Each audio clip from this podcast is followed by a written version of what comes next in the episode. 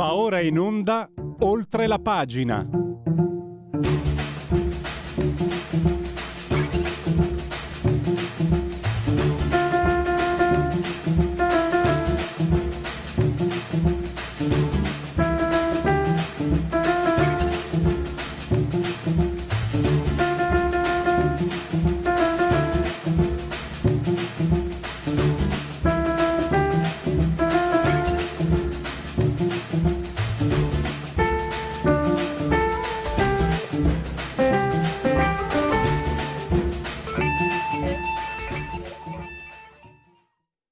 Linea va a Pierluigi Pellegrini. Grazie al dottor Federico Borseri, esattamente sulla cura di comando dell'energia tecnica. E eh, oggi chi usa... Eh, ah, facciamo per la sigla. Saltiamo come onorevoli formulaici velocemente gli argomenti, eh, facciamo un po' all'indietro. Eh, compie 60 anni Leonardo. Lui, lui, Diaboli, che personaggio. Ha segnato il costume italiano, la mia interpretazione personale, la sua compagna, Eva Kant, che non è mai stata la sua donna, è stata prima eh, la sua compagna e poi sua complice, direi, protagonista di tutto tondo.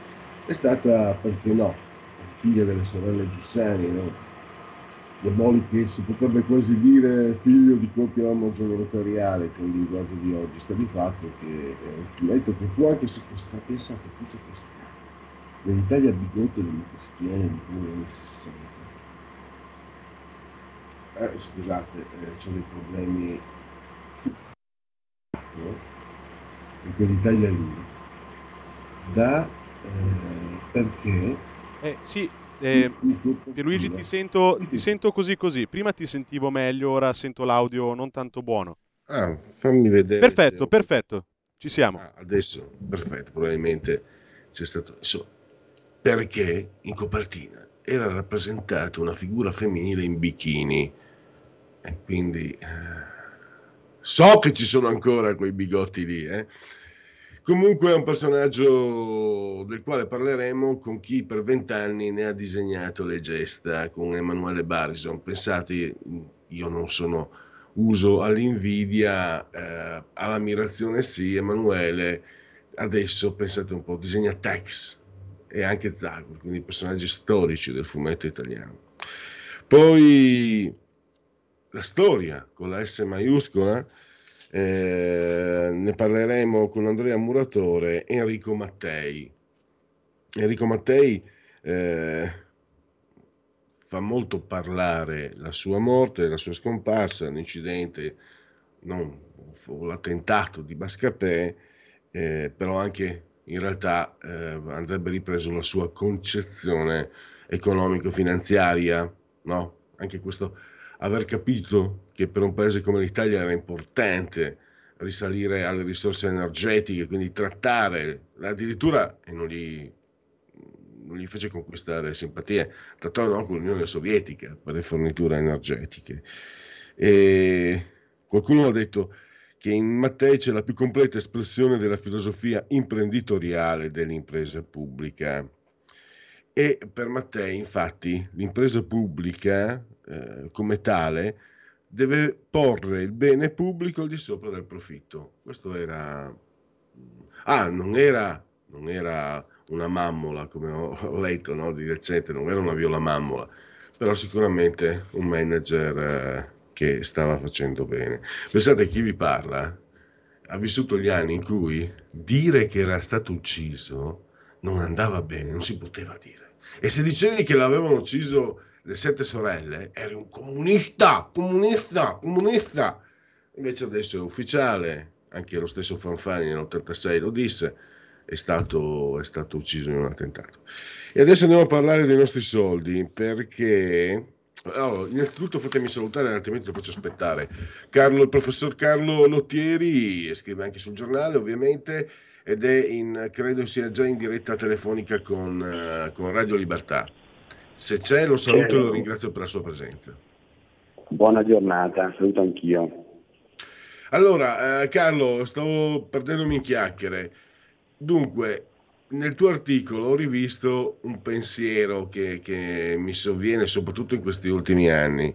Allora, quando ero giovane, operaio, 35 anni fa, tu giravi dalle mie parti Ah, eravamo schiavizzati, eravamo come i negri prima di Lincoln nelle fabbriche del nord-est. Chi dice il contrario non c'era, io invece purtroppo c'ero. Però sta di fatto che i soldini giravano e se tu andavi a vedere un po' eh, nel, eh, al di fuori, vedevi parcheggiate anche le Golf no? della Volkswagen, l'auto più in voga e anche Carucce. Erano di noi operai, non mia, ma di altri. Questo significare che in quegli anni andare a, a lavorare in fabbrica comunque portava, ti permetteva un certo tenore di vita. Io ho visto il tuo esempio. Eh, se aveste trovato nel 2010, una, lo riprendo e poi ti do la parola Carlo, eh, 10 euro, 10.000 lire, che magari il vostro nonno aveva dimenticato in qualche cassapanca nel 1960, voi nel 2010 lo, lo ritrovate e vi danno, vi danno eh, 5 euro Sta di fatto però che 50 anni prima quelle 10.000 lire valevano 100 euro, quindi in 50 anni è eroso il 95% del risparmio privato. E eh, questo è un dato, è un dato. Eh, il, bersaglio, il risparmio privato, sappiamo, lo hanno detto in molti, è un bersaglio mh, del, dei grossi giochi finanziari e il uh, crollo del potere d'acquisto è in atto non solo per l'euro, in realtà eh, Geminello Alvi uno studio del 2005 già lo diceva, è dal 91 che eh, con, con, i nostri soldi compriamo sempre di meno, sempre di meno, sempre di meno. Entrare in Europa per l'Italia è stato un danno rispetto ad altri paesi, però era, era qualcosa che era già in atto. Ho fatto un quadro, una cornice. A te Carlo eh, la parola.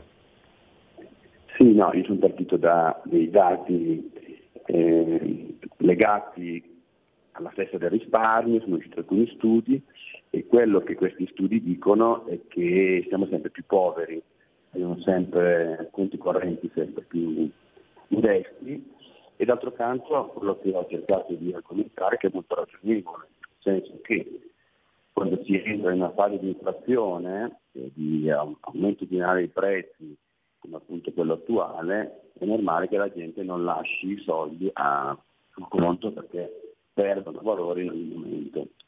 E, e, faccio anche questa considerazione, cioè che noi non ci rendiamo conto di come l'inflazione, che è conseguente in primo luogo a, all'aumento della massa monetaria, quindi ai bassi tassi di interessi fissati dalle banche centrali che eh, moltiplicano il denaro in circolazione, sia una sottrazione di risorse analoga alla tassazione ma senza la trasparenza, se vogliamo la tassazione, in fondo la tassazione dice tu mi devi tot, cosa è chiara, la gente invece quando vede aumentare il prezzo del caffè, il prezzo della brioche, il prezzo delle case, vi dicendo, connette tutto questo all'azione pubblica. Il problema è che l'euro in tutti questi anni è, è stato un disastro analogo alla lira, diciamo così, perché l'esempio che risaliva appunto a 62, quegli anni, insomma, eh, voleva proprio mettere assieme sia la gestione della lira prima, quella dell'euro dopo. L'euro nasce su un progetto politico per me sbagliato, che è quello di unificare l'Europa, ma nasce con l'idea di replicare il marco. Il progetto iniziale. In realtà le cose non vanno così, assolutamente. Eh, personaggi come Draghi e altri hanno come dire, iniettato un'enorme quantità di euro in giro per il mondo nell'economia e quindi oggi noi ci troviamo con redditi nominali fermi e quindi redditi in calo. Ci impolveriamo sempre di più, siamo costretti a attingere a, ai conti correnti e, e questa è un po' la situazione drammatica in cui ci troviamo. Anche perché tu spieghi poi che il, il risparmio è il futuro del, di un'economia, perché attraverso le spese differite, cioè la capitalizzazione, poi si accumulano quelle risorse che finanziano investimenti, ricerca e innovazione. Cioè qui non si tratta di, di avere solo l'immagine di eh, cicale e formiche, anche se tu usi no, una, un'immagine cioè, dalla parte delle formiche, insomma, salviamo le formiche altrimenti siamo nei guai. Però qui non si tratta di pensare solamente a quello che comunque sarebbe un legittimo utile di chi lavora e risparmia. Qui si tratta proprio a, a livello complessivo, spieghi tu Carlo, che non si può perdere eh, di vista questo, questo, questo, questo aspetto. Certo perché senza risparmio è il futuro, chi, chi, investe nel futuro se non ci sono risorse? Certo, questo, questo, questo va a livello micro, pensiamo alla famiglia, famiglia risparmia perché vuole costruirci una casa ad esempio, oppure perché vuole eh, cost- come dire, affittare, comprare un capannone per avviare un'attività, ma per fare questo deve risparmiare. Gli studenti dico spesso, quando volete lavorare, dovete magari a lavorare da qualcuno, un'impresa, un lavoratore dipendente, ma magari vorrete mettervi in proprio e per farlo in tante occasioni dovrete differire la spesa, cioè una parte dei soldi che ricevete mettete da parte finché avrete un piccolo capitale che vi permetterà di aprire la vostra attività. Bene, quando abbiamo un sistema inflazionistico questo non si verifica più. Questo vale nel micro e, e vale anche nel macro naturalmente, perché come tu dicevi appunto se non ci sono capitali risparmiati, se non è più razionale, è più incentivato il risparmio, è chiaro che non abbiamo quell'accumulo del capitale che è fondamentale per avviare le attività, per avviare le ricerche Il problema è che oggi noi abbiamo a che fare con il denaro che non ha niente dietro, è semplicemente una costruzione artificiale e, e quindi viene moltiplicato. E questa è una situazione disastrosa, non possiamo avere un sistema economico funzionante, oltre che una società libera, con un denaro che è falso fondamentalmente, che è semplice carta straccia. E eh, c'è, c'è, anche questo punto, no? eh, sempre lo spirito nell'articolo. Dunque, eh, l'inflazione, quindi eh, so, mettere i soldi in banca, poi sempre, la difficoltà sempre maggiore nel curare i propri beni, quindi il degrado diciamo, del mercato, la difficoltà del, del, mercato immobiliare, una spesa pubblica che rende un quadro sempre più aleatorio, sempre più di cattivo riferimento. Mi permetto, Carlo, magari è un po' abbastanza insomma, approssimativa la mia, la mia osservazione. Per esempio, il fatto di non fare più figli, anche quello è un incentivo a, a non risparmiare, secondo me. E... Ma guarda, il nesso è, è più che fondamentale perché è fondamentale? Perché quando tu hai delle monete di questo tipo, cioè monete inflazionate, e purtroppo guarda il dibattito di tutti questi anni sull'euro era molto strano perché molti di coloro che criticavano l'euro volevano tornare alla lira per inflazionare ancora di più, ma lasciamo a parte il dibattito. Quando tu hai delle monete inflazionate e quindi quando tu non hai più la possibilità di risparmiare, è chiaro che non hai più nemmeno una prospettiva di futuro e i figli sono tipicamente il futuro. Se c'è un nesso, stato anche studiato, c'è delle ricerche a riguardo, tra l'aumento del, potere dello Stato, la contrazione delle risorse dei privati, la falsificazione della moneta, quindi con l'inflazione, e questa grave crisi demografica che noi viviamo, cioè il fatto che nessuno creda più davvero al futuro. Eh, io invito sempre a guardare i film del 45, una città aperta, o altri film di questo tipo, eh, Germania anno zero, e poi guardare invece i film degli anni 60. Eh, è un altro mondo. E in quegli anni l'Italia e l'Europa in generale hanno conosciuto un grandissimo sviluppo, ma allora le monete erano solide, le monete erano inflazionate, allora risparmiare voleva dire davvero mettere da parte dei soldi. Poi è stata la musica, è arrivata la politica della demagogia, la politica del ma sì, moltiplichiamo i soldi, ma sì, dividiamo il paese, ma sì, aumentiamo il debito pensionistico e via dicendo, e è iniziato un declino anche di tipo demografico. E questo è il quadro. Mi incuriosiva, eh, non voglio cambiare argomento, ma visto che, che ho il microfono, una tua opinione, si è fatto un gran dibattere del tetto al, all'uso dei contanti, una, un tuo pensiero al volo, insomma, cosa ne pensi? È stato un dibattito esagerato, è una lotta comunque per, per la libertà di, di, di, di, azione del singolo individuo? io personalmente lo dico, no? Cioè, sarò libero di spenderli come voglio quei soldi. Perché devi pensare preventivamente, come dicono tutti a sinistra, che sono uno che o paga mazzette o compra droga o, o, ruba o evade le tasse solo perché usa i contanti. Premesso che poi per quanto mi riguarda io ormai eh, sono, sono, con le carte, con la carta eccetera, quindi no, i contanti non li uso praticamente mai, quindi non è una cosa che mi interessi, però sicuramente una, è una cosa che mi interessa dal, dal, punto di vista del principio. Io la vedo così, però magari qualcuno può obiettare che ci sono... Io sono totalmente sono... d'accordo con te, penso che il contante sia la libertà, anche perché stiamo entrando in una società inquietante non dimentichiamoci una cosa, esiste, eh, esiste un sistema che si chiama Serpico in Italia, che è in grado di controllare eh, tutto quello che noi compriamo e vendiamo, perché è in grado di vedere i nostri conti correnti, non esiste più da molti anni il segreto bancario in Italia. Quello che non vede è quello che passa attraverso appunto il, il contante. Quindi il contante è la privacy, il contante è l'indipendenza dell'individuo. Eh, ti racconto questa piccola cosa. Eh, anni fa un mio amico è morto qualche anno purtroppo, che, che è stato anche direttore della sera, un stellino, andò in banca e chiese dei soldi, chiese, mi ricordo, tipo 3.000 euro, forse c'era ancora, devi dire, non so bene. E quelli gli chiesero perché, e cominciavano queste cose, no? Allora lui diceva, ma se sono di me questi. Allora lui risponde in questo modo, scrivete nella vostra spazietto, perché devo andare a puttane, disse. Cioè lui vuole mettere in evidenza come non è pensabile che qualcuno, il burocrate della banca, l'agenzia delle entrate, eccetera, metta in naso le nostre scelte. Anche perché dietro questo discorso c'è, come giustamente tu dicevi, una presunzione di colpevolezza che è l'abominio del diritto. Noi fino a prova contraria siamo innocenti. Eh, eh. dire, non si può pensare che solo perché il fatto che uno preferisce il contante, anche perché magari ha 80 anni, non vorrà della carta di credito, anche perché magari, come dire, gli è più comodo e via dicendo, eh, debba essere stato incolpevole.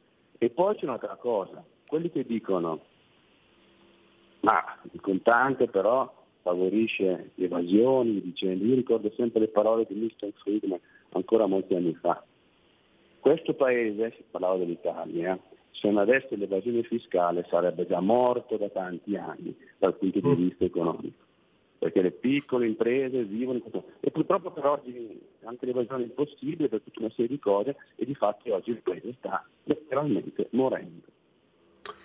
Non mi viene in mente, intanto, eh, assistevo, ascoltavo un dibattito televisivo qualche giorno fa, c'era una creatura abominevole di estrema sinistra che appunto stigmatizzava e per prendere in giro chi sosteneva l'abolizione del tetto diceva ah pensate che ho sentito dire addirittura che così almeno se uno ha l'amante può comprare il gioiello eccetera. Poi guardando la personaggio sicuramente tu non saresti mai stata l'amante ti veniva voglia di dirle. Però stavo pensando che una personaggio di estrema sinistra si, si esprimeva come il direttore di banca che, o comunque il funzionario di banca che tu hai, hai citato sì, poc'anzi. e, ed è curioso no, come estrema sinistra e banchieri si, si incontrino quando c'è da, da, limitare la libertà dell'individuo. il funzionario che era di fronte a Stellino come dire, faceva il suo lavoro in un paese che stava moltiplicando leggi assurde, nel senso che è chiaro a questo punto. E il, il tuo accenno, il tuo richiamare l'attenzione sul contante è molto corretto. È chiaro che il denaro oggi non è più nostro. Cioè, noi crediamo di avere del denaro, ma non è più nostro. Non è più nostro per due motivi. Primo, perché dobbiamo dire, rendere conto in ogni momento dell'uso che ne facciamo. Ecco perché è troppo contante. Secondo, perché loro lo manipolano come vogliono. La gente ha dimenticato che il tempo le banconote erano semplicemente in qualcosa che rappresentava l'oro, perché l'oro non era moltiplicabile, era una frazione, un pezzettino di metallo di oro. E quindi l'oro era mio, io in banca in ogni momento potevo andare a ritirare il mio oro. Adesso invece è un pezzettino di nulla e loro se moltiplicano i fogliettini, cioè che poi in realtà vuol dire i numeri naturalmente no? nel server, e noi alla fine ci troviamo con nulla. Quello che sta succedendo adesso quando abbiamo inflazioni che in alcuni paesi anche sotto il 10%. Mm. Purtroppo siamo arrivati al termine. Un'osservazione volante che ogni tanto mi, mi affiora, eh, professor Lottieri. Io ho paura che il, il vero nemico de, almeno in Italia, del, del, pensiero liberale, tu sei anche, eh, hai, scritto anche saggi sul pensiero libertario, non sia il comunismo o la sinistra, sia l'invidia.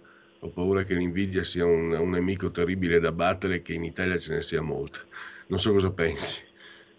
Sì, c'è questo tema, c'è questo tema dell'invidia sociale che è stato alimentato anche da tutta una serie di ideologie e poi c'è anche il culto del potere.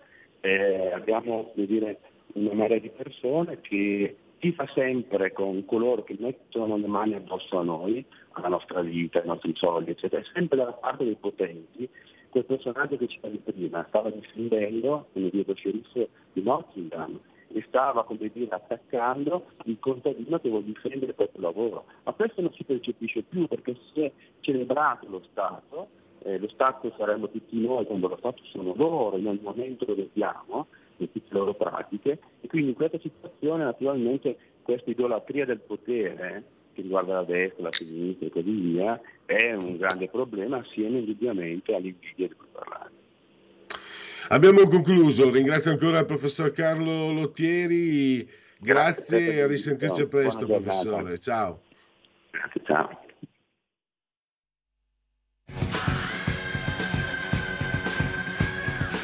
Ogni venerdì dalle 9.30 alle 10.30 qui su Radio Libertà con il sottoscritto Alessandro Panza, Orizzonti Verticali Europa, uno spazio di approfondimento condiviso con voi ascoltatori con le telefonate e i messaggi WhatsApp per discutere e approfondire ciò che l'Europa ha in serbo per noi ogni giorno. Uno spazio dedicato alle politiche europee nel bene e soprattutto nel male di ciò che l'Europa ogni volta ha in serbo per i cittadini italiani. Vi aspetto qui dalle 9.30 alle 10.30 su Radio Libertà con Orizzonti Verticali Europa.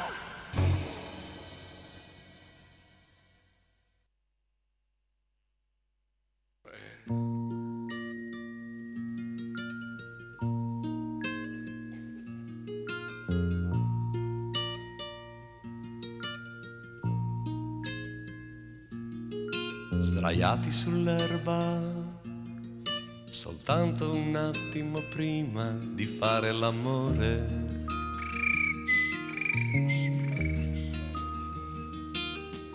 Un grillo che canta, c'è un'aria bellissima intorno, che odore. Pian piano riprendo a sfiorare la sua sottana sarà la zona.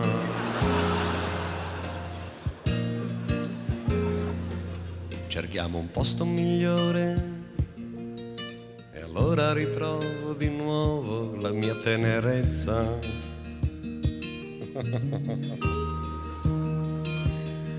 È una cara ragazza, comincia a sentirmi eccitato, più che un odore è una puzza. Io tento un abbraccio per chiuderle il setto nasale. È micidiale.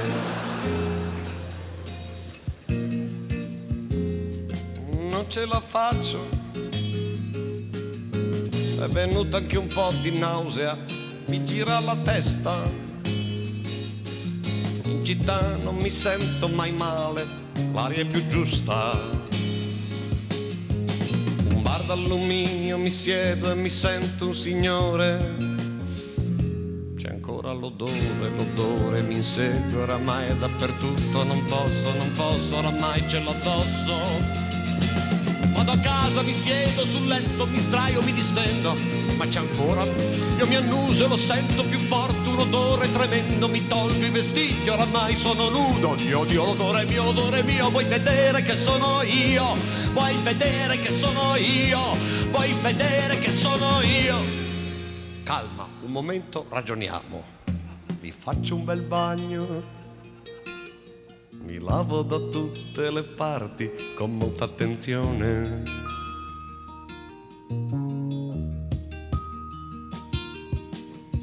Anche il talco, son candido come un bambino, maledizione.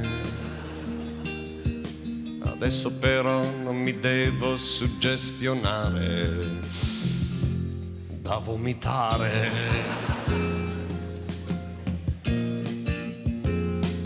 Non ce la faccio. È un odore che non si distrugge con una lavata. Vorrebbe un programma in risciacquo, la schiuma frenata. Mi spalmo le creme, i profumi dai piedi alla testa. Il puzzo sovrasta, ce l'ho nella pelle, che schifo mi faccio, che corpo ignorante così puzzolente. Come faccio con tutta la gente che mi ama e mi stima? Come faccio? Non c'è niente da fare, la puzza è più forte di prima che schifo. Io che ci avevo tanti amici, sono uno che lavora, mi son fatto una carriera, non è giusto che la perda, mi son fatto tutto da me, mi son fatto tutto da me. Io che conosco tanta gente, sono venuto su dal niente, c'ho una bella posizione, non è giusto che la perda, mi son fatto tutto da me, mi son fatto tutto da me, mi son fatto tutto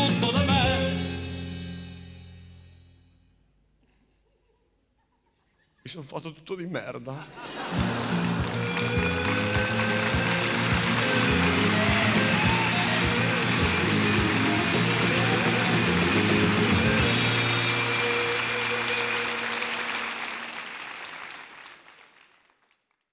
Questo era Giorgio Gaber e la linea torna a Pierluigi Pellegrin. Allora, come vi ho detto, andiamo a parlare eh, di una figura che pensate a 60 anni dalla sua scomparsa fa davvero ancora eh, dibattere anche per come è avvenuta la sua scomparsa, ve lo dicevo eh, prima, poc'anzi, vi, vi spiegavo appunto, vi ricordavo come chi vi parla si ricordi bene come negli anni 60 non si poteva eh, dire che era stato ucciso Enrico Mattei, ti guardavano male, era un po' come bestemmiare in chiesa. Se poi qualcuno diceva che era stato ucciso dalle sette sorelle, cioè le compagnie petrolifere americane, subito comunista, comunista, comunista, erano gli stessi che ti davano del comunista, comunista, comunista quando dicevi guardate che la base NATO di Aviano non può non avere le atomiche, altrimenti cosa ci sta a fare? Comunista, comunista, comunista. Ecco, sono quegli stessi che adesso stanno dalla parte dell'ex capo del KGB. Vabbè, ma quello è l'ironia della storia che, che gira. E parliamo invece, seriamente, di non solo della morte di Enrico Mattei, ma c'è una bella su Inside Over, trovate proprio da una bellissima analisi di Andrea Muratore che abbiamo eh, in linea con noi, perché chi non, può, non ha una cultura, io ogni tanto lo dico, no? mi sento libertario, liber... in realtà sono un anarcoide, non ho una cultura sufficiente per poter prendere posizione e dire ho un pensiero liberale.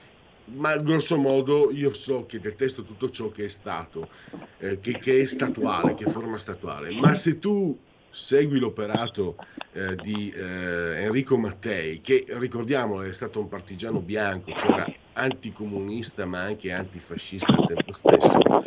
Lì lo Stato ha un senso, lì lo Stato siamo noi, ha un significato e la sua operazione ha un significato, il suo lavoro. Poi io mi ricordo una frase mm, estrapolata eh, in qualche serpente, qualche, qualche Rai Storia, YouTube, eccetera, quando diceva che lui voleva portare, voleva far sì che eh, al sud i lavoratori avessero l'impiego, po- perché devo portarli al nord, diceva Enrico Mattei. E a me sembra che di ricordare nelle pighe della memoria che chi gli, osserva, osserva, chi gli osservava, questo devo averlo letto, eh, chi gli osservava, no, ma al sud 35-40 gradi è difficile, eh, faremo, eh, metteremo dei